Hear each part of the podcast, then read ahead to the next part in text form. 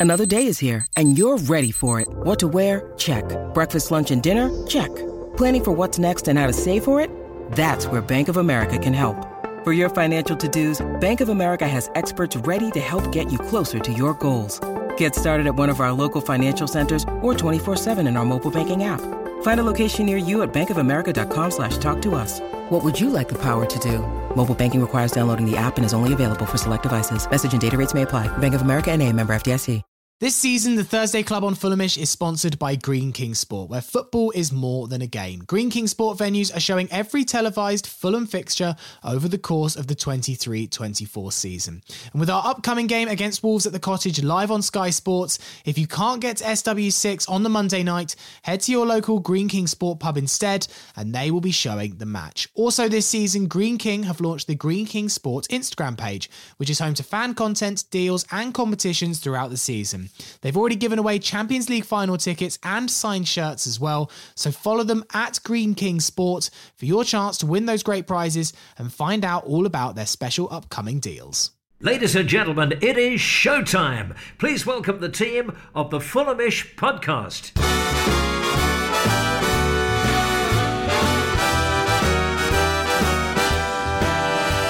It's the Fulhamish podcast, your independent voice of Fulham FC. My name's Sammy James. Welcome to the show. Today we'll be previewing Monday's game against Wolves at the Cottage. Surely a must win for Fulham to get back to winning ways, but it's going to be difficult. Firstly, no Joao Palhinha. Secondly, Wolves have been very impressive this season under Gary O'Neill. Also, in today's show, we'll look back at the international break, some big performances and some big results for some key Fulham players. We'll also look back at the Fulham women progressing in the cup against the Arsenal Women Academy. There's also some transfer gossip and a load of emails at the end. It's a jam packed show today, and I'm joined by Jack Collins. Hello. Hello, Sammy. Hello, listeners. How are we doing? Good, thank you. And just my official congratulations, Jack, on your engagement to Lucy. Amazing news. I loved seeing it come through. It was, uh, yeah, a new signing for the Fulham family, eh? So, yeah, a, a lovely one, and some, it's been a special couple of weeks. So, thank you very much. I appreciate it. When and where's the stag? Have we have we got any? Haven't got to that yet. Haven't got to that yet. To be fair to Luce, you know, you, you can tell when you know someone is is the right person when you take them to Fulham Nottingham Forest on Valentine's Day, uh, very early on in your relationship in the Championship. Turned out to be a really good game. It was that three two win at the Cottage. But Oh, yeah. when she agreed to that, I was like yeah, it's probably probably going to stick this one, isn't it? That that feels like the kind of the kind of trigger that you can you can make happen. So yeah, it was it was been lovely, and it, it took me a while from that point, but we've uh, eventually got this one over the line. So yeah, transfer announced. Before we talk about more transfers today, one transfer done and dusted. Oh mate, it's incredible news. If that stag do's not on the Emerald Isle, I will be fuming. Well, we'll see. We'll see. Is there's a lot of people to um to get involved. To take a lot of people to Ireland might might be difficult. So we'll see. We'll see what happens. We'll see what goes down. Not making any promises uh, live on air at the very least where they're recorded. Yeah. Okay. All right. Well, we'll uh, we'll wait and see what happens there. But yeah, amazing news, and just thought I'd uh, announce it officially on the pod because I, uh, I I was I was genuinely made up when I saw that, and it's uh, it's terrific news. Um, let's then dive into the international break uh, first and foremost. Uh, some some big games for some of Fulham's players. I think we should probably start with our two US players, Tim Ream, Anthony Robinson. Both played in both games in the CONCACAF Nations League against Trinidad and Tobago, and Anthony Robinson scoring in both and both. Goal machine. Yeah, it- no, these weren't tap-ins either. One was a brilliant goal from outside the box. The second was a was a lovely header, like back post run. And after his kind of like assist against Villa, where he dived into the box, have, have we been using Anthony Robinson in the wrong way? Maybe he's the number nine we've been crying out for. the, the header was brilliant. To be honest, the, the first goal's excellent as well, although it does take a little bit of a deflection. But it's nice to see him just getting forward. And look, especially after that performance, we talked about this last week a little bit, but because last, you know, because we saw that performance against Aston Villa that was pretty dire from Robinson by his own standards, and I think he'd be the first to admit it. You know, going forward, it wasn't wasn't great, but actually going backwards, it was very uncomfortable. To then put in a performance like the first one, in particular, where I thought he was man of the match for the USMNT in that in that win over Trinidad and Tobago. It took a, a long time for them to break through, but he was a constant threat. Mm. And then, to be honest, the second game was a bit of a misnomer. The US actually lost 2 1, but they were reduced to 10 after Serginho Dest got himself sent off chaotic, bizarre madness. Um, but feeling like we dodged there. a bullet with Serginho Dest. I know that we were linked with him. I, I, know, know he's a good player. Look, yeah, he's been brilliant for PSV this season. He just had a proper red mist moment, and and you know it happens sometimes. It wasn't great, and look, you're not going to go into the ins and outs of the USMNT on here, but it, one of those where I, I still think there's a real player in there, but yeah, Robinson was brilliant. Ream very composed, very calm, and, and actually, what was interesting with Tim Ream was he was the person trying to calm Serginho Dest down, and then got very angry and spoke out afterwards and about after the game, saying he'd let everyone down, he'd let the players on the bench down who weren't able to then get on and play in the system that they wanted to showcase their ability. And I thought he spoke really, really well. You know, very statesmanlike, and we've become used to this from Tim Ream, but it was just another show of that leadership, that ability to to kind of corral the troops. And generally, I've just been very impressed with what I've seen from him in this international break, not just on the pitch, but off it as well. So both USMNT players having good breaks, that's got to be a good thing coming back in. Yeah, and uh, someone else who had uh, an impressive uh, moment in the CONCACAF Nations League, Bobby Decordova-Reid. Yes. I've been saying for bloody years he should be on penalties, and uh, he scored the winner uh, away at Canada. an incredible result for Jamaica. It means they qualify for the Copa America. Massive, significant moment, and and Bobby Reid never looked like in any doubt that he was going to slot that penalty away. No, it was it was a really really good game this, and I think it got a little bit less shine than maybe it may deserve because it was the same night as that chaotic Brazil Argentina game that took quite a lot of the eyes away from it. Um, this idiot was up at two in the morning watching both, but it was it was it was a really really fun second half, and Canada had gone in with a two one league that they'd taken back from Jamaica to BMO Field they were expected to pretty comfortably see it through, and they scored in the first half, and it looked very, very plain sailing for Canada. They were they were very comfortable. But Jamaica came out after the break and absolutely threw caution to the wind, played some really intricate, exciting attacking stuff.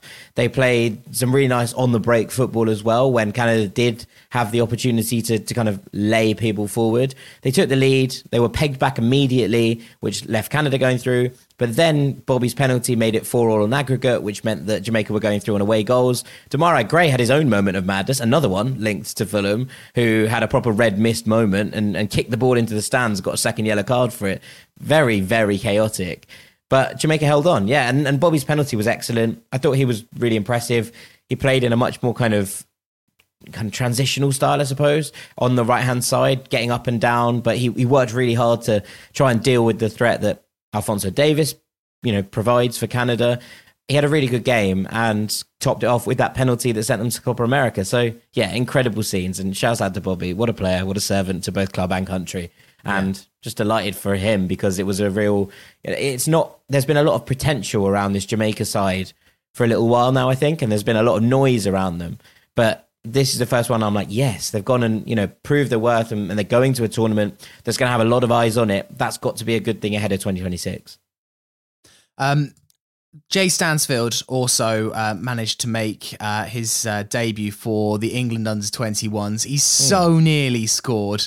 Uh, he yeah, he hit the post, but I know you guys discussed this um, at length uh, in in last week's podcast about the the impact of Jay Stansfield playing for the under 21s. But yeah, just awesome to see, and and another kind of box ticked on on his big season and his big development. And I, I just I agreed wholeheartedly with everything you, Peter, and Drew said last week, where you're just like, this time next year is going to be really, really exciting when he comes back into the fold because it, it just it's like week by week he's just kind of growing and and you know there's some serious caliber of player that he's playing with uh, in the under 21s.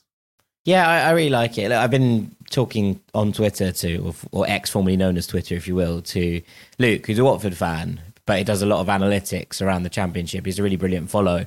And he has been doing a thing about strikers over the last few days in the championship and how they stack up to each other statistically and, and where they sit on a kind of graph. And Stansfield's been pretty good in, in most of these charts. So I, I messaged him just being like, look, these have been really interesting, Luke. Um, there's a lot of clamour in the Fulham fan base for him to be back and starting next season, given that he's doing really well. How do you, you know, how do you see it? he said, I think it's a big ask for him to start, but the trajectory's on. I don't see why that can't be an option in the future. Takes a lot of shots, clean striker of the ball, smart link up play. I think he needs to grow into his body more for the top level. I've got to say that I don't want to put any downers on this, but I still have my doubts about him playing as a lone nine yeah. because of what we've seen at Birmingham, where he's obviously played in a, in a two, how that kind of translates to a Marco Silva system where We've barely ever seen two strikers start at the same time. Whether that means he plays as a 10, whether that means he plays wide. Lots of question marks about where that is, but I don't think there's any doubt that his trajectory is definitely on on the right path and that if he continues to keep making these steps through the age groups can secure this spot in the 21s now and and actually start to, to start games for them and, and make sure that he's a key part of that side all of that is great experience and all of that is going to be good when it comes to Jay coming back and trying to stake his claim. So yeah, I think there's plenty to be excited about.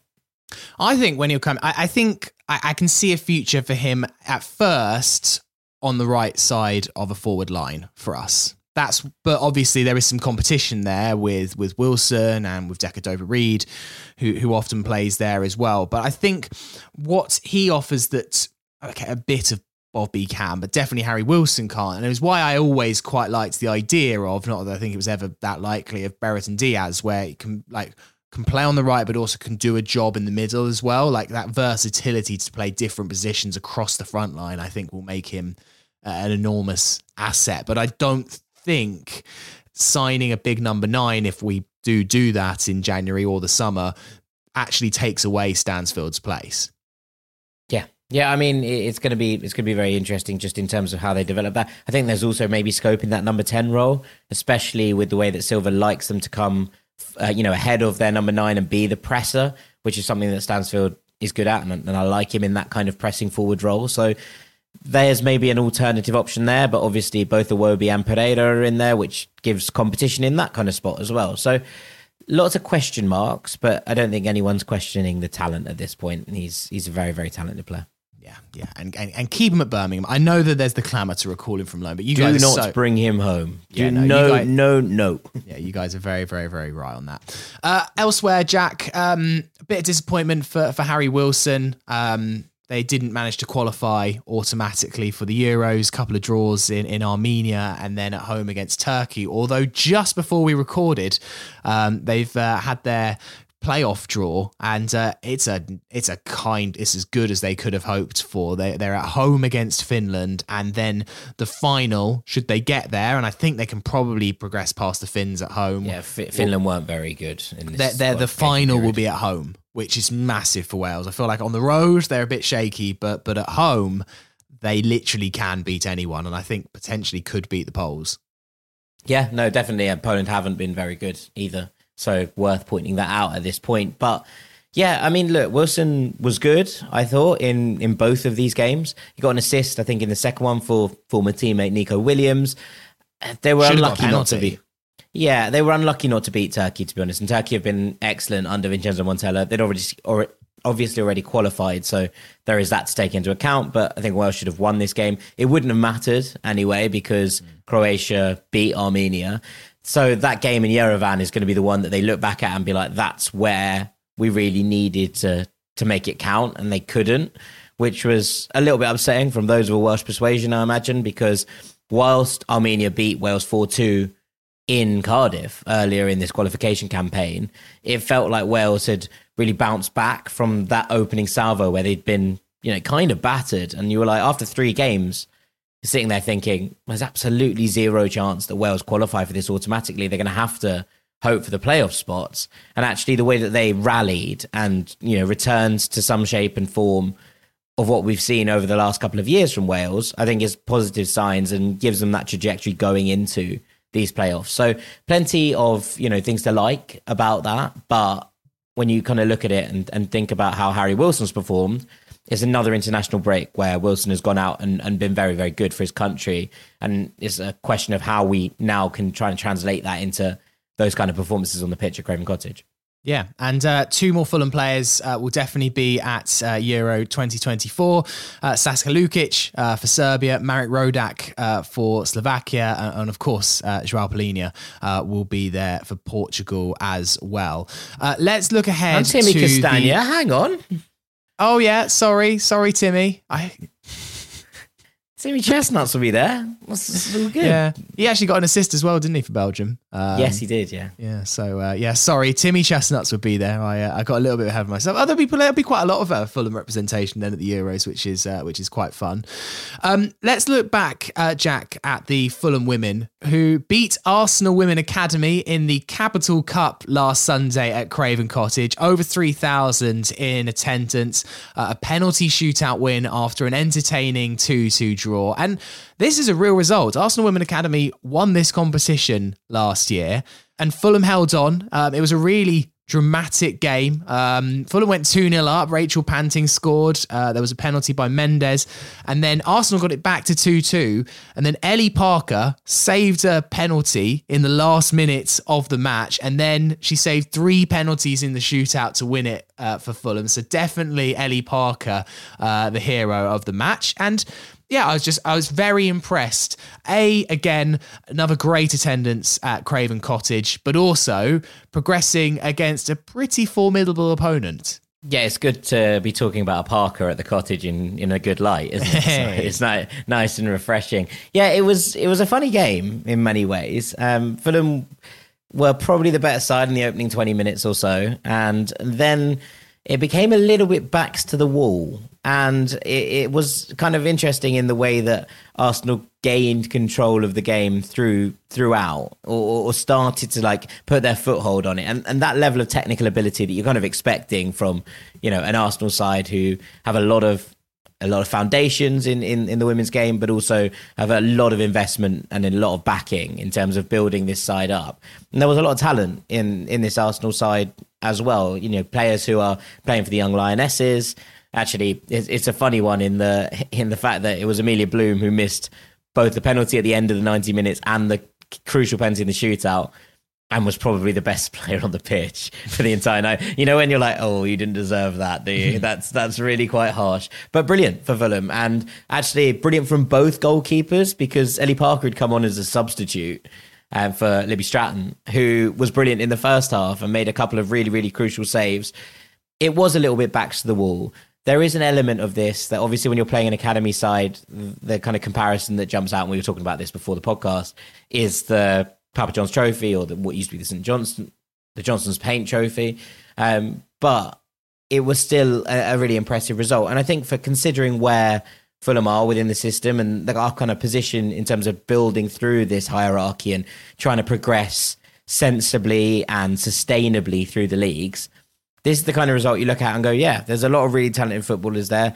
There is a lot you know, in this Arsenal side, as you say, former winners of this competition, that you'd expect them to be in the latter stages. So for Fulham at this point in our development to have to have knocked them out and, and to be into the next round is is great. And there were some some really impressive performances. Yeah, mostly at the back, I think. But I really, really liked Megali Mendes' two penalties. She was very unlucky in the shootout. She missed. Yeah. But it came down off the bar, and I wonder if there's goal line tech if that actually uh, if that one actually stands. but the first one's put away really comfortably, and there's some really nice stuff from Sasha Adamson as well going forward. She was unlucky in the first half, hit the bar, um, but I quite liked what she was doing in terms of link up play and getting stuff into the into the mix and, and, and making things happen. So yeah, plenty to be pleased about, I think, from a Fulham perspective, and, and plenty to look forward to with whoever we draw in the next round.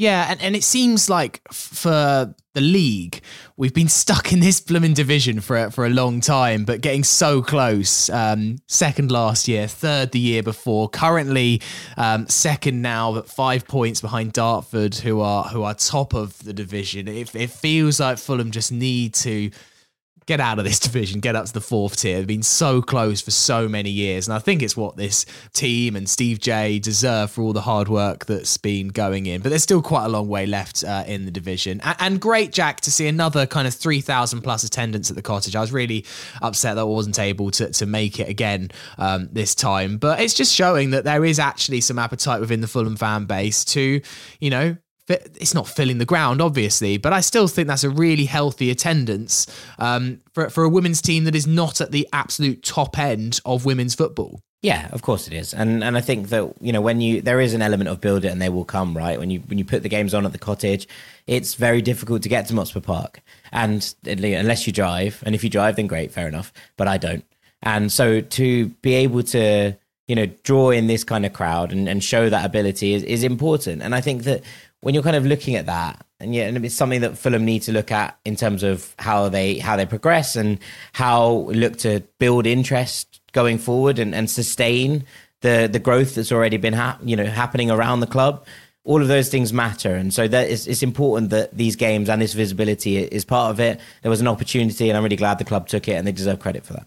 Yeah, they do do because uh, uh, you know these international breaks, are the perfect window where Craven Cottage isn't being used, and and we can open it up. It's it's it, like and and every team uh, up and down the the women's pyramid have this kind of like visibility issue, how to use their own stadiums. Arsenal obviously are doing this interesting experiment where I think they're thinking within the next year of using the Emirates for every game, um, but they're they're trying to understand the feasibility of like, okay, it's great that we can sell out the Emirates for a one-off game, but how many times can you do that over how many a whole season, can you sell, right? Yeah, exactly. Um, so this is something that's got, that's happening everywhere, and I watched the um, United City game that was old, at Old Trafford uh, on Sunday, and it's just really impressive. Like, it's a really good game of football. Forty three thousand there at Old Trafford, and, and and definitely it's growing season on season. And whilst what Fulham's doing is is not at that level yet, still in our own way, um, making some really really impressive strides. So uh, yeah, congrats to everyone there. Um, let's look at a, a couple of transfer rumors. Jack, everyone's getting very excited about Andre. Um, I must admit that it's only maybe in the last day or so where I've actually started to get excited because you've been seeing these rumors over and over again, but you're like, yeah, but Man United and Liverpool want him. He doesn't really want to come to Fulham, but it's kind of growing in realism with every passing day. Like this does seem like there's there's something there. Let's let's talk a little bit about who Andre is um, for people that maybe aren't super clued up with Brazilian football. Yeah, so Andre is a defensive midfielder. It's quite a small defensive midfielder who plays for Fluminense, who just won the Copa Libertadores. He's just played for Brazil in the international break and been out there snapping ankles and kicking Argentinian, kicking Argentines uh, across the course of uh, of that crunch game there. But he's a really, really interesting young talent and someone who has taken a while. This taken a while. Sometimes it feels like a late bloomer. That's not quite the case here. He's still young, but he sort of was kind of hyped up around 16 and then dropped back. And he played really well as a youngster. He moved from Bayer to Fluminense very early on as a striker, had some real success with the youth sides, and then couldn't break into the first team. And so they moved him back to a number 10 and then they moved him back to number eight, and then they moved him back to number six.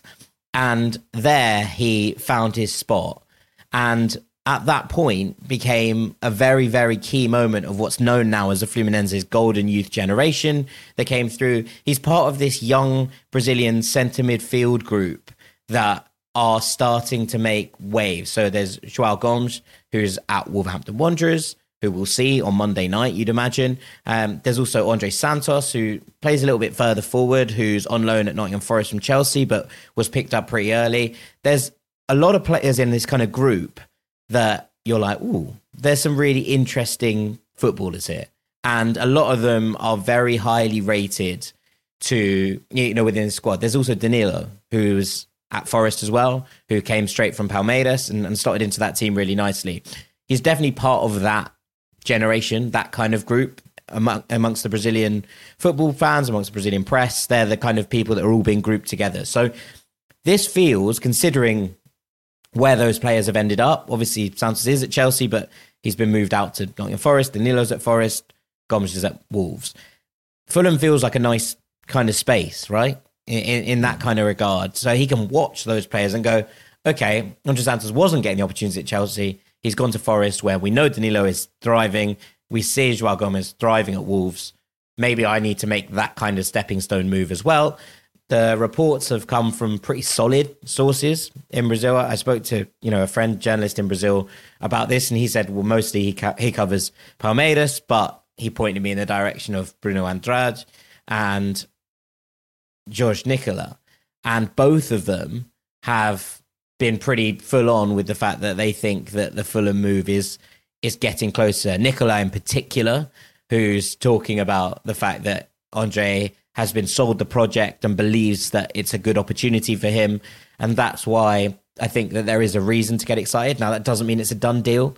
And it mm. doesn't mean that people can't swoop in. And it doesn't mean that if bigger clubs do re enter the equation, that eyes cannot be turned and heads cannot be turned and players end up in different positions to where they have. We've seen it before, right? But from what we're seeing and what I'm reading out of Brazil, there does seem to be movement on this one and it seems to be edging closer. And, and, and look, I really like this. I think it's a really, really smart move. It's there is an element of Palhinha replacement about it. He's Yeah, a very that was my next question. he's a different player. He's small. He's like five nine, but and he doesn't win much in the air. But in terms of getting around the pitch, in terms of tackling, he's a little bit more like he's a bit like a more defensively minded N'Golo Kante. Now he's not that good, and I, you know, I, I always, I, I seem to always make Kante comparisons on on this podcast, and I have to always caveat with being like, hold your horses, he's not quite that good. But there are definitely elements of the way that he gets around the pitch, breaks up play. Um, he loves, he loves a tackle. He loves a tackle. He, and he, he doesn't fly in on the ground, but he does sort of use his body to shift along. Now there are questions, and where he does play a little bit like Palhinha in terms of is in terms of his disciplinary record. He loves a card. Um, and he gets booked a lot. He's had two reds, I think, this season and, and, and seven yellows, which is a lot. And those elements of his game are going to have to be calmed and stratified. But that aggression and that ability to win the ball back and, and actually break teams down is matched by a quite simple but quite effective passing game. He doesn't tend to play long balls forward or he, he tends to keep the ball and recycle it. There's a little bit of Jorginho in there in, in that kind of space. He just likes to knock it about and, and make sure it gets out to the places that he wants it to be. But he's also quite a nice dribbler of the ball. He's quite press resistant. He is able to get out of tight spaces. He doesn't tend to, you know, drive 30 yards into the opposition half and, and make things happen, but he's able to spin out of possession or spin out of a press in possession and open the game up a little bit by then by then spreading it wide. So I think generally he'd be a really nice addition to Palhinha with the idea that maybe he could fill in that number six role permanently as a kind of long term option. It would involve a little bit of a change of style in Fulham in that how dominant physically Palhinha is in the air compared to what Andre is. He's a bit like he'll go for it, but that's mostly because he's very, very competitive as opposed to the fact that he's winning every every ball in the air. So alongside Palhinha would be a very, very stalwart defensive shield. They'd get around well, they'd, they'd make things happen. Um, and I think that maybe you can work that in with someone else long term if he is to be a Palhinha rela- replacement. Find someone that's going to sit in that sort of alternate role to him. He does play as part of a midfield two, who both tend to sit quite deep behind a 10. So slightly different from the number eight role that maybe we've expected to see in, in the Marco Silva's system. But I think that he would be expected to, at least first off, play that kind of role, the, the Harrison Reed role, if you will. Yeah, I was gonna say my, my your instant thought with this does feel like a. I, I I'm I'm still fairly sure that we're going to keep Palhinha to the end of the season. There's a lot of rumours swirling about at the moment, including some stupid rumours that we're going to suddenly accept less money than we accepted in I'd the summer. probably ignore Pletigol um, because at this point he is becoming a bit of a Bayern mouthpiece. Um, but keep an eye, keep an eye on Archie if you're looking for things out of out of Germany. Yes, yes. But um, yeah, it does feel like a Palhinha replacement. We all knew he was going to go eventually. And I think in the ideal world, not the ideal world, but in the best of a bad bunch world, if Palhinha is to go in the summer, but you've blooded in someone like Andre for six months, I mean, for, for, for half a season, you've got an unreal midfield um, potentially. But then, you know, you've got that. That's good planning if that is the case. All I've been asking for, man. Plan. that is the case. Uh, the other player that we've been linked with, uh, Jack, uh, I really want to call him Jonas Wind, but I know it's Jonas Vind. But uh, it's much more fun to call him Jonas Wind because that's how it's spelled. All he do is wind, wind, wind, wind, wind. um, who is jo- he, who is Jonas Vind? He is a Danish striker who's currently playing at Wolfsburg. Um, there was a lot made of him. Another one who was really highly touted as a youngster. He had a really good run at Copenhagen um, and moved along there. And he's actually, I think, third in the Bundesliga scoring charts behind Guirassy and, and Kane, um, uh, and maybe Boniface. But th- he's definitely in that sort of chasing pack between the leading two. He joined Wolfsburg not January, the January before, if I'm not mistaken, um, and it didn't go great. To be honest, it, it wasn't all. It wasn't brilliant to begin with, but he's starting to really show that ability that he did at Copenhagen.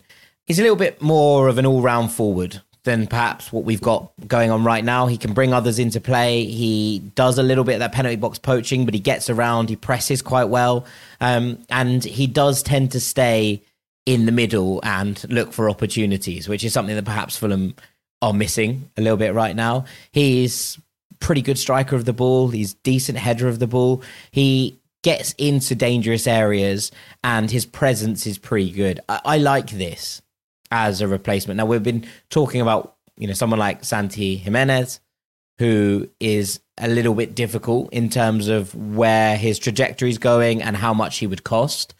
I don't know how much Wind would cost right now, but he's on a really good scoring streak. I think he has the presence and the physicality to play in the Premier League. And I wonder if this is a more achievable option for Fulham that won't break the bank, but also has more space to grow. He's only 24. He has that ability to, you know, to kick on and, and continue this development. It's not been a smooth path to the top, but perhaps that's maybe for the best in terms of settling in a new area and and actually being comfortable in in, in make taking on new challenges.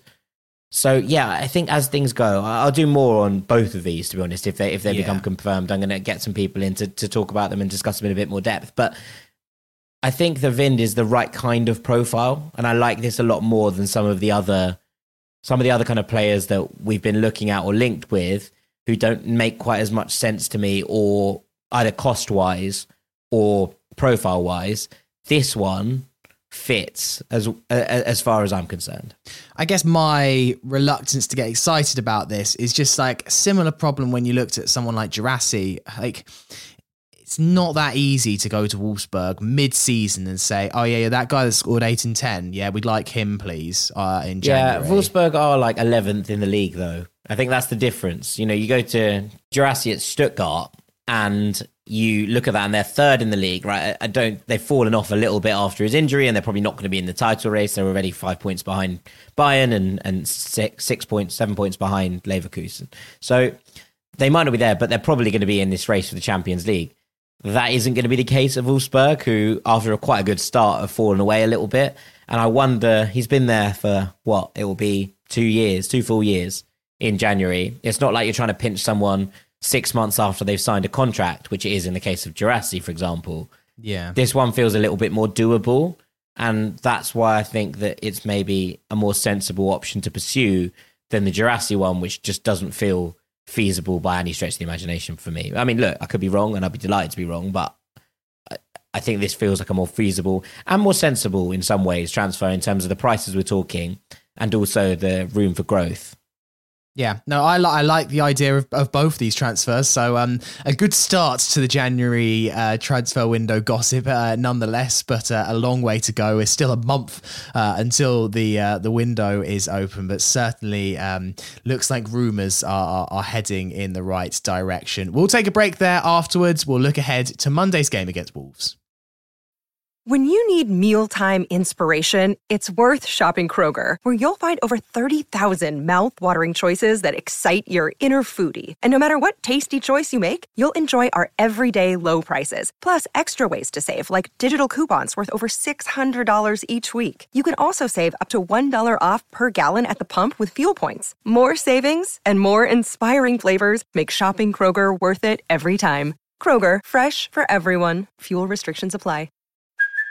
Hey, it's Kaley Cuoco for Priceline. Ready to go to your happy place for a happy price? Well, why didn't you say so? Just download the Priceline app right now and save up to 60% on hotels. So, whether it's Cousin Kevin's Kazoo concert in Kansas City, go Kevin, or Becky's Bachelorette Bash in Bermuda, you never have to miss a trip ever again. So, download the Priceline app today. Your savings are waiting.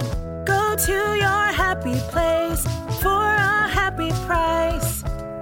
Go to your happy price, Priceline. Part two of the Fulhamish podcast. Sammy here with Jack Collins. Before we get into Wolves, just uh, a quick little um, bit of advertising from me for the Paul Allen Project. Uh, lovely Claire Parish runs the Paul Allen Project, which is the charity set up in Paul Parish's memory, um, which aims to give uh, CPR training and also provide public access uh, defibrillators uh, for various uh, venues across London. They do some amazing work, and Claire is just so devoted uh, to, to, to making this charity work in in her dad's legacy. Um, and there's some fantastic events which uh, you can get involved with. Uh, you can find out all the details. Go to the paulallenproject.org slash events. Uh, there's an upcoming Christmas raffle with loads of great prizes. Uh, there's a quiz on the 20th of January. Um, I went to uh, one of their recent quizzes at Sutton United. It's a really fun evening. And there's a golf day, uh, which I'm particularly excited for. And I've, uh, I've signed myself up. Um, I am terrible at golf, but it's at the Farleigh Golf Club on the 23rd of May, 2024. Um, it's going to be awesome. There's uh, barbecue, DJ, party, raffle prizes, um, 75 quid, and which I for me for me for a good golf day is, a bit of a steal, and you're giving it to, and it's going to charity as well. Uh, all those details, uh, and if you fancy beating me at golf, uh, the paulallenproject.org forward slash uh, events. Me and you've played golf a Yeah. few times. Been a little while, hasn't it? Yeah, it has been a while. So um, I'm I'm hoping that hoping that by the time we get around to that, I will have played a little bit more golf. Um, but yeah, it'll be a it'll be a good day. I'm, I'm looking forward to it. So we'll be uh, we'll be signing up for, for that very soon. Yeah, it's my uh, New Year's resolutions. I have I just didn't manage Every year, and you haven't, haven't done it last No, year. this year, do it the this year, I'm telling you, I'm going to be playing more golf. I've been really annoyed at not being able to play enough golf. Uh, New Year's year. resolution is get on the PGA tour. Yeah, can't. Mate, my New Year's resolution is to hit under hundred. Um, that would be that would be ideal if That'd I could do that one day. Yeah, exactly, exactly. Let's look ahead to Wolves on Monday, then, mate. Um, no João Palhinha uh, for this, which is a, a massive blow, and this just feels like a monumentally massive game. Obviously, don't win this, then you're away to Liverpool, and it starts to look really ugly, and then the pressure really ramps up. A, win on Monday would just massively ease everyone's tensions at Fulham, which have been building and building and building. I think you guys on the most recent pods were completely right that what more can you massively expect from the last four matches other than a point and probably even a point is better than actually you, you should have hoped for from four really difficult games. But you know lose this and it's five without a win likely six when you go to anfield and then you've just got a couple of crunch home games and then it's just much more tense than anyone wants. So please please Fulham please win this Yeah, no, no one wants that. No one wants that. It's been a bit of a weird one because Wolves didn't start brilliantly, as as we know, but in the last sort of month or so, through September and well, through the end of September and, and October, they sort of did a bit of steal from the rich, give to the poor. They they lost to hmm. Ipswich in the third round of the cup. They gave a point to Luton at Kenilworth Road. They gave three points to Sheffield United at Bramall Lane. But then they beat Man City, took a point off Villa, they beat Bournemouth. I mean, that's slightly, slightly past the trend. They took a point off Newcastle and beat Tottenham. So, by that logic, away from home against a side currently below them in the table, we should be looking at three points here. that, that might be good. Um, but look, Gary O'Neil's done a very good job. And there were question marks over that appointment, I think. Um, but he's started to get this side playing some nice stuff. They play an interesting kind of formation.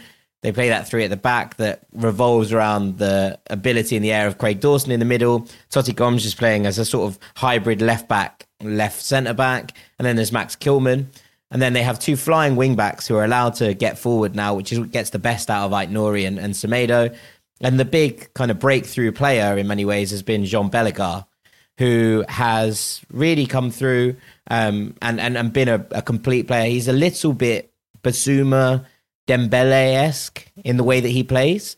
Um, he, they've signed him from Strasbourg in the summer, and he looked at the time. I think people were a bit confused about that deal. He didn't quite get going that easily, but he then did. He's really started to play, and I really like him. I think he's a really, really clever player. He, he works really hard in the midfield, but he's also very technically able. Like works his way out of challenges really nicely. He has that ability to just glide with the ball, and I think that he's a big part of why Wolves has started to look really good. Now, the Tottenham game was interesting in that they obviously scored both goals in stoppage time. They scored in the 91st and 97th minute after conceding really, really early on. But Wolves look settled again, and this formation seems to be getting the best out of a number of players. They've got differing options to kind of chase games. They started a lot of games with, with Hwang and Cunha. Cunha's a, a, a brilliant runner of the ball. We saw that in that early game against Manchester United, but does lack a little bit of that finishing touch. Hwang is a really nice link player. He's sort of a 9 10 hybrid who works really well, can play wide as well, but has scored a fair few goals in, in this. Then they can throw on players like Kalajdzic, can throw on someone like Tommy Doyle, who's on loan from City and who had a really good run in the Championship last season. Pablo Sarabia spoke about the fact he's really struggled at Wolves, but is now starting to be comfortable. There's a lot of talent in this side, and I think that O'Neil is starting to get a tune out of them and it's not a particularly nice time to play Wolves, is probably what I would say. Yeah, no, it feels like a really, really difficult, tricky game. Obviously, beginning of the season, everyone was saying Wolves are going down. I think we all, uh, me, you, and Peter, uh, fell into the trap of thinking Wolves were doomed. And, and, and the day that they let go of Lopetegui and hired Gary O'Neil, I was like, well, they've just given up um, and fool all fool us because and and you know I was definitely part of the the bandwagon of uh, Iraola's gonna be uh, a brilliant um, appointment for Bournemouth. Still remains to be seen. He could he be. Um, I still think he will. Yeah, they give but, him time. Iraola will turn that tide around. Yeah, so but they've they've been hugely um, impressive, and even in some of the games they lost, that first game of the season against Man United, like they should have won at Old Trafford. They had they had so so many chances. Um, from a Fulham perspective, Jack, um, no Palhinha. We know it didn't go very well. Uh, the three times I think it happened last year, definitely obviously remember the Arsenal and Brentford games where he didn't play. He didn't play in that Newcastle game where we lost. So we don't have a very good record without him. So how can we fix this problem of trying to play without João Palhinha? Uh, well, it's very difficult when you, your best player isn't there, right? It's, it's as simple as that. But we did I mean, beat Everton you know, without him, actually, season, didn't we? Yeah, exactly. The start of the season was was a little bit difficult, a little bit different without him, and Fulham were able to make that work. I, I think that we will see Lukic and Reed. That would be my immediate thought because without him, I think just how, having two players there who can fill in that role capably between them is probably the best way to go. Whether that makes Fulham impotent in attack, well, more impotent in attack is is a different question.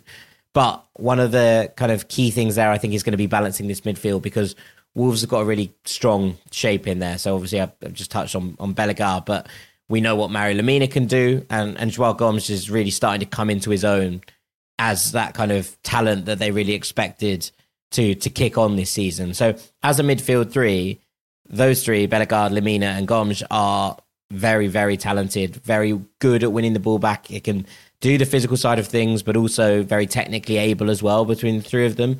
So I think Fulham are going to have to put up a scrap in there, and that's why I would suggest he might edge for a pairing such as Lukic and Reed, because I think it's going to be that's that's going to be where the game is is won and lost. On the flanks, I think there's enough, you know, between there's not that much between the two teams in terms of what Fulham can offer going forward uh, and from fullback, but that big in the middle without Palhinha looks like a, a really tough battle to win, and I think it's going to involve a little bit more of just maybe a tad more sensibility in terms of what he's trying to do in there. Yeah, obviously, uh, looks maybe like Issa Diop might be back in contention. Fulham posted kind of those cryptic photos of, of Diop in training, which you imagine they wouldn't be posting if they weren't reasonably confident of uh, of him back being back. He's had a long time now to recover from that injury that he picked up uh, way back in the Sheffield United game. So that will be a huge boost if Issa's back, because as much as I think Bassey has been admirable in that role, he has massively struggled um, on his right foot and and Fulham's kind of whole possession game has has really suffered just by not having Issa Diop's kind of control of the ball on the on that right hand side, the way that he links up with either Timothy Castagne or Kenny Tete. So that will be a huge boost for us if Issa's back, Jack. Yeah, yeah, it would be. And it's just a, about kind of balancing that backward line and making sure that Fulham are comfortable playing out from the angles. Now, I think we've seen growth between Bassey and Ream as a partnership and, and trying to make that work. But I still think the way that Marco wants to set his team up involves having a left foot on the left and a right foot on the right. And those, you know, those angles that that opens up in terms of passing lanes and, and going wide seems to be the kind of key element to making this Fulham side tick. So it would be a, a, a huge boost if if Issa Diop's back here. Yeah, um, yeah, and really up front, Jack. Um, it's tough to know exactly who he's going to go for. You'd have thought, though, after Shrugs. getting a goal against Villa and maybe a little point to prove against his former club. um, I, I know that there's a lot of love from Wolves fans for, for, for Raul, but I, I- I'd have thought it has to be Raul unless Muniz is back from injury. yeah, I think it will be. I think it will be Raul, and I think that he's the fact he scored against Villa should probably give him the nod for this for this game. I just hope he doesn't go full Harry Wilson on us and um, refuse to play football against any of his former clubs, uh, which is an incredibly weird trait that Harry seems to have. Uh, where he just seems to go missing whenever he's playing anyone that we, he's ever played for before. But yeah, I mean, look, the, I, I'm not sure he'll have a point to prove, but uh, I think that the opportunity to play in this game against the side that gave him so much love, especially after that injury, is probably something that will, will spur him on. And whilst I can't imagine him being, you know, I can't imagine him celebrating wildly in front of the Wolves fans if he does score a goal. I, I think that there will be that that sense of being like, no, I've still got it. The club let me go a tad. You know, they they were they were comfortable letting me go for a relatively low fee, and that's got to be something that he's going to look at and be like, yeah, I will prove you wrong. I will prove you that I've still got more in the tank. So I'd be surprised if it isn't Raul. Yeah, and uh, and on the right, Jack, I just wonder if this might be one where he puts Bobby on the right because of you know which. But, but without Palhinha, I think we're going to have to be a more defensive um, unit, and, and and Bobby will be able to kind of deal with with the wing back um, a little bit more than Wilson. But obviously, it's it's quite defensive when Fulham do that. But I, I don't know. I've just got a hunch that he'll go for Bobby and then try and bring on Harry if we need him. Maybe. I, I the only thing I would say is that obviously Wilson's cameo against Villa was brilliant. He's had a good international break, and so has Bobby. But when you're actually looking at this, it depends what that midfield looks like. If he does go for a more shieldy midfield too of Lukic and Reed and doesn't play a creator deep in the way that he has done recently, someone like Kenny or Iwobi in, in those roles, maybe if he goes for Lukic and Reed, you get a Wilson. If he goes for a Lukic and a Wobi, for example, then maybe you get a Bobby De Cordova-Reid to try and just pull that back in a little bit and just find that balance. So I'd be intrigued to see what it looks like, but I think it will it will involve, you know, having you know one more player on kind of defensive mode, if you will, to go full football manager on you. You know, just having someone on on a slightly more those those wavelengths I think connect. I, I can't see us going Lukic, Iwobi, Wilson. Yeah, no, I don't think we'll do that either. I think I think you're right. I, I'm I'm certain it will be Lukic and Reed, and then I'd like to hope Iwobi in the ten, but this is Marcus Silva, and um, his his selection of, of Andreas Pereira is never that far away. so it could be uh, Iwobi back on the bench. You'd like Might be to Iwobi not. wide, which I would like. I would like to see if Iwobi can play that Willian role. I think there's real scope for him to to succeed there, and that might be something, especially with Wolves playing a wing back, that he might experiment with here. I'd enjoy that. I know, I know. I think I think if there's one player that should be sacrificed from this team right now, I I think it's it should be possibly Willian. If you're looking Yeah. more than yeah, yeah, I'd go for that. Lukic, Reed, Iwobi on the left, Pereira in the middle. Wilson on the right. Yeah. I'd go Wilson. But I mean, I, I can accept your I can accept your Bobby shout here. It's Yeah. fair. One of one of Wilson or Bobby. I'd play Bobby through the middle as ever, but yes, it is of what course. it is. Yeah, no, he's, and he's, he's, he's not going to do that. Right, we'll take one more break. Afterwards, we'll get into some of your emails. Part three of the Fulhamish podcast with Sammy and Jack. Uh, before we finish today, let's go through some of your emails. I've got quite a few here to get through, so I'll try and get uh, through as many as I can. Uh, first of all, to Glenn from North Carolina. Uh, he sent this a couple of weeks ago. He said the match at Villa Park has only just ended, so pardon my defeatism, but I feel that this is a legitimate question to ask. How many goals have Fulham conceded this season as a direct consequence of taking an offensive corner kick? In other words, we lose possession after we've taken a corner and the other team breaks and scores. And how does it compare to the number of goals we've scored from corners this season? Because it feels like our inability to score from corners has done more to set up chances for the opposing side than it has done to scare them into thinking that there was any legitimate threat to their goal in the first place. Between that and giving away possession from throw ins, it seems like a fundamental aspect of our game is just failing consistently. And it seems such an easy fix as well that it's all the more frustrating to watch. Anyway, here's hoping Marco and co bring in a specialist like Liverpool to teach the boys on how to win the second ball off their own throw ins and that he runs some set piece drills during the international break. Come on, you whites, uh, Glenn from North Carolina. Now, Jack, I know you were keen to to dive into this question. Yeah, so I, I don't know like the numerical answer. Yeah. But I have a major problem with the attitude towards short corners. And there was a really brilliant moment in a press conference from Notts County actually this week. Whose attitude? And well, I think that every time we take a short corner, everyone groans and it winds me up because short corners are the most effective way of taking corners. Like full stop. It's just it, it's as simple as that. And actually, when Luke Williams spoke about it, he's the Notts County manager, and he basically came out and said. I'm going to tell you the truth. We have the most shots on target from corners in English football. One in four corners results in a shot on target, which is the best by a long way. We scored the most goals in the division from corners, but no one knows they're from corners, do you? Because unless we whack it in the box, it's somehow not a corner. We take a corner, we pass the ball until that ball is turnover or we give away and it goes off the pitch. It's still a corner, and we're extremely successful at corners. I'm sorry to break your hearts, but it's the truth. And this is a fact, right? Like short corners are statistically speaking the best way to take corners. And it stops this happening because there is so much of it where we whack the ball in the box and get done done on the break. And even if it's not numerically in terms of the goals we concede, the chances we concede from that worry me immensely. Now, I actually think we're better at corners than maybe we're being credit given credit for here. So there is that in that there's been a couple of opportunities, and especially with Palhinha in there, it's always you know there's always that kind of chance that he will get his head on things. and we have scored one We have scored one at Arsenal. but I am a huge proponent of short corners. Every time we take a short corner, everyone around me in the Hammersmith end groans, and it winds me up no end because it's the most sensible way to take a corner, and it results in the most sort of sensible way of, of making things happen, and it also stops you being absolutely done in transition by other teams. So there's my take. Right. on okay. short- okay. on But corners. it's the not okay. Let's say it's Carabao Cup quarter final in a couple of weeks. We're one 0 down against Everton, and we've won a corner. Are you taking it short, or are you putting everyone Yeah. in the box? Well, it depends. I, th- I I think there is a space for lobbing the ball into the box in the 90th minute, in the same way that I think there's a space for sticking your centre back up front if you're chasing a game. If it's good enough for Guardiola at Barcelona, it's good enough for me. Like PK going up front for the last five minutes when they're chasing games. But it doesn't mean that that's a sensible strategy for the entire 90 minutes. That's a last ditch hit and hope strategy.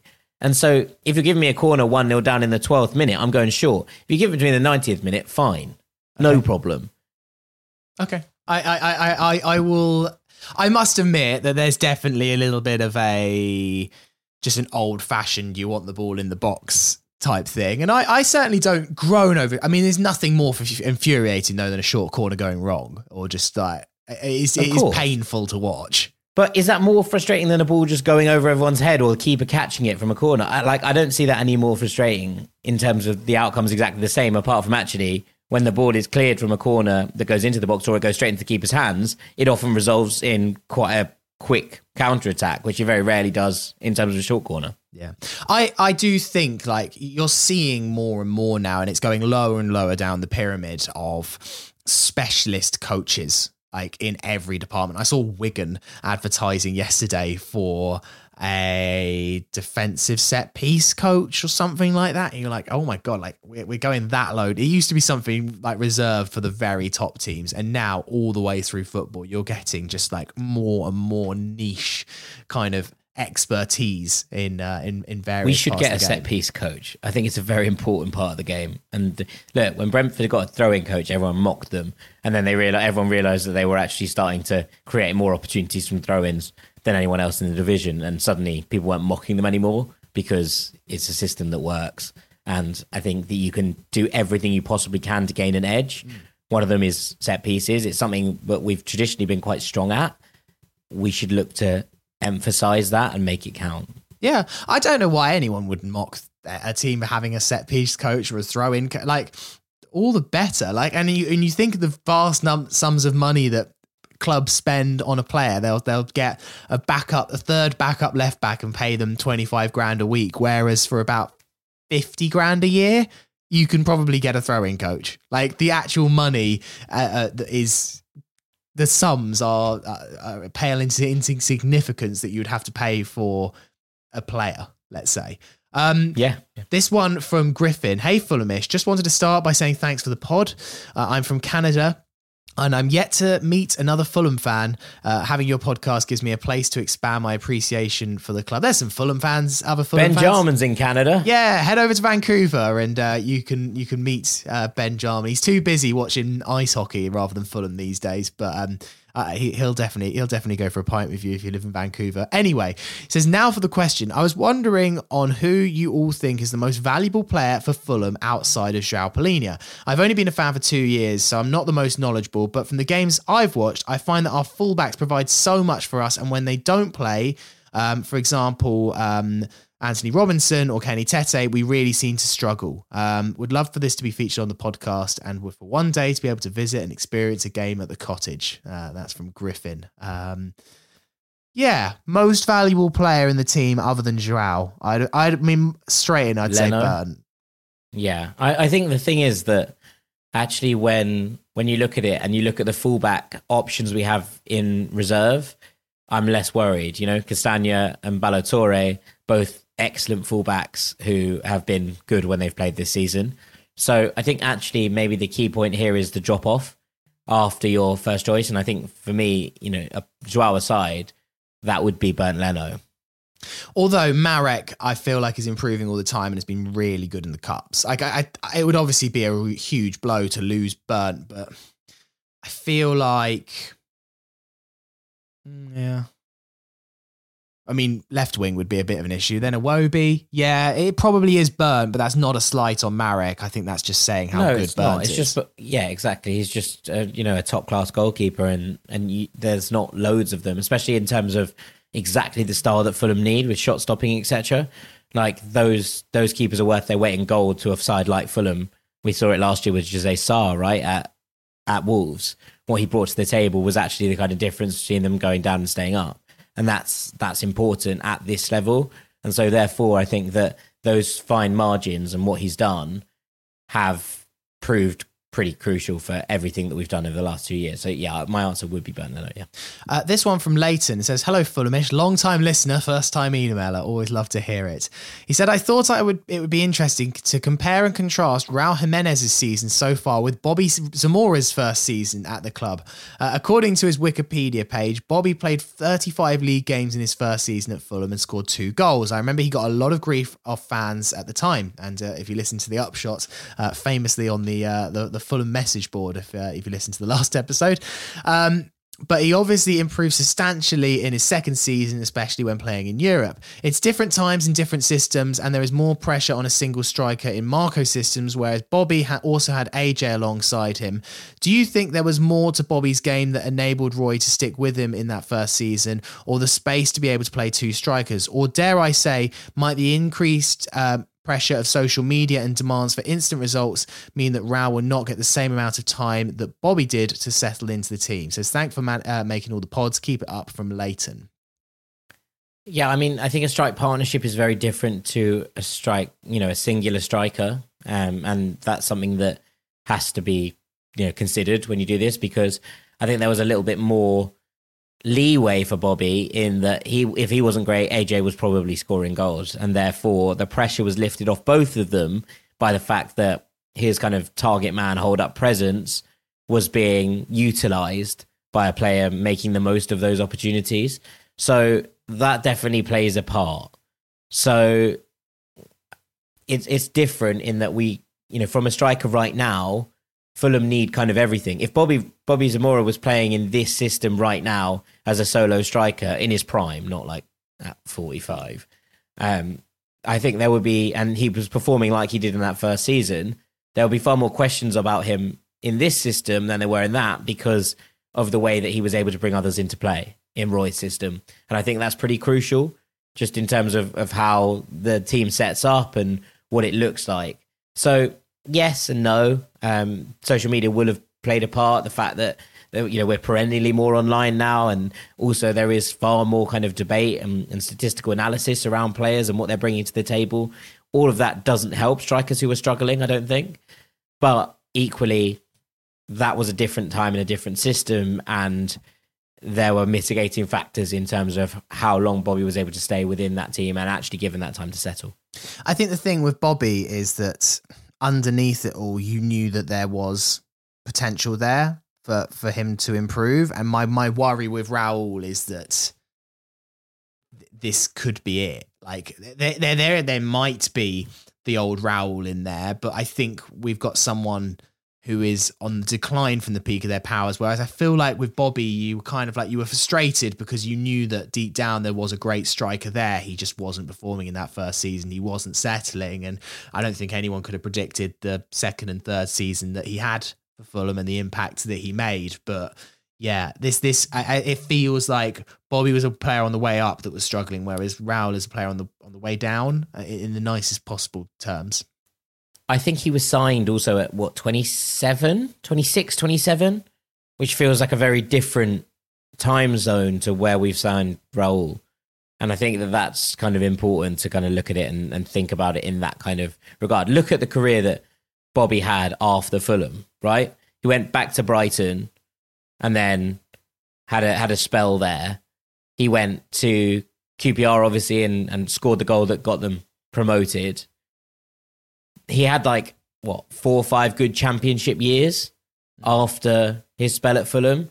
Can you see Raul, even if he left next summer, going and having five, six good championship years? I, I, don't, I don't see it. I think he's closer to the end of his career. And look, that might be exacerbated and, and brought forward by the fact that he has had this injury. But there is definitely a slightly different vibe on in terms of where the player was in their career trajectory at the point where they were signed. Right, that'll do for the podcast today. Uh, a bit of a, a, bit of a longer one. Always tends to happen when it's me and you. I'm like, oh, it's just me and Jack. What the ramble. Gonna, what are we gonna have to talk about? And then we always end up like, oh god, we've gone well over an hour. Um, but anyway, thank you very much uh, for listening today, and uh, Jack, thank you for being on. No, thank you for having me. It's always a pleasure. Uh, it will be one of those uh, double pods in quick succession weeks next week. Uh, George will be back uh, with the regular pod on Tuesday, looking back at everything that happens in the Wolves game. And then next Thursday, kind of afternoon, evening, uh, myself and Jack, we're going to be joined by Paddy Barkley, which is really exciting, uh, yeah, it's on, really exciting. on, this Great podcast. Fun. We've been meaning to try and get Paddy, um, obviously, a very, very well known and well regarded journalist, but also has a Fulham season ticket um, and a big, big soft spot for Fulham. So um, yeah, we wanted to try to make the stars line and get Paddy on for ages. So I'm really excited for next week's uh, Thursday club. But uh, we'll save that for next week. Jack, have a lovely weekend. Whatever you do, what are you doing? Oh, I'm going to I'm going to a party in Camberwell. All right. I'm excited. I'm going to party in the Tiger in Camberwell on Saturday night, and then I'll be at the cottage on Monday. All very exciting. Nice, nice. I, I've got a, uh, a a very uh, mundane weekend to be to be perfectly honest, but yeah, looking forward to uh, Monday and uh, fingers crossed getting uh, back to uh, winning ways. I mean, uh, uh, my other team, Horsham, have had um, some incredible luck this week, so I'm hoping uh, getting into the second round of the FA Cup via the virtue of an ineligible player. So I'm hoping that maybe Fulham can get a little bit of that luck on Monday as well. Um, Please. which would Please. be which would be really really nice. Hopefully those football gods shine down on Fulham too. Uh, but yeah, until then, have a lovely weekend, whatever you do, and fingers crossed we can get that win on Monday. Come on, you whites. You wait.